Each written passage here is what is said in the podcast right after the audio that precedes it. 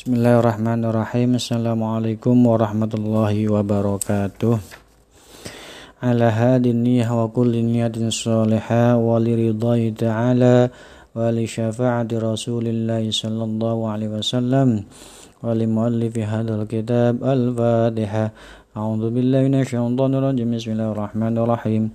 الحمد لله رب العالمين الرحمن الرحيم مالك يوم الدين إياك نعبد وإياك نستعين اهدنا الصراط المستقيم صراط الذين أنعمت عليهم غير المغضوب عليهم ولا الضالين رب كل ولوالدي آمين Mari kita lanjutkan pembahasan kitab Mabadi Al-Fiqhiyah halaman 23. Kemudian apa yang diucapkan setelah sholat yaitu berdoa. Lanjutan doanya adalah Allah magfirli, Allahumma gfirli, ya Allah ampunilah dosa-dosa saya.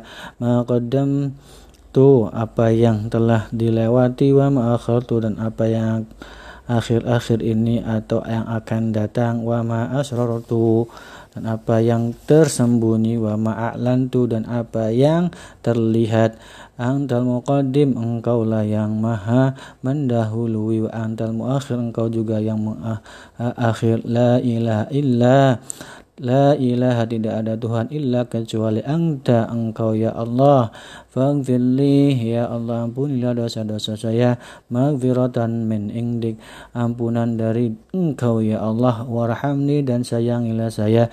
Innaka antal ghafurur rahim. Karena engkau lah yang maha pengampun lagi maha penyayang.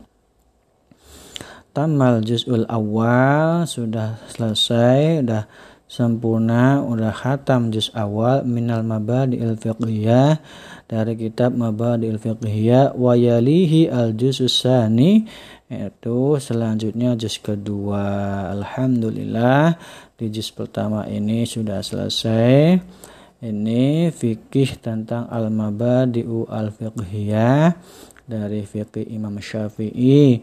Mudah-mudahan apa yang kita kaji, apa yang kita pelajari bermanfaat khususnya bagi saya pribadi dan semuanya bagi teman-teman yang mengaji. Amin amin ya rabbal alamin.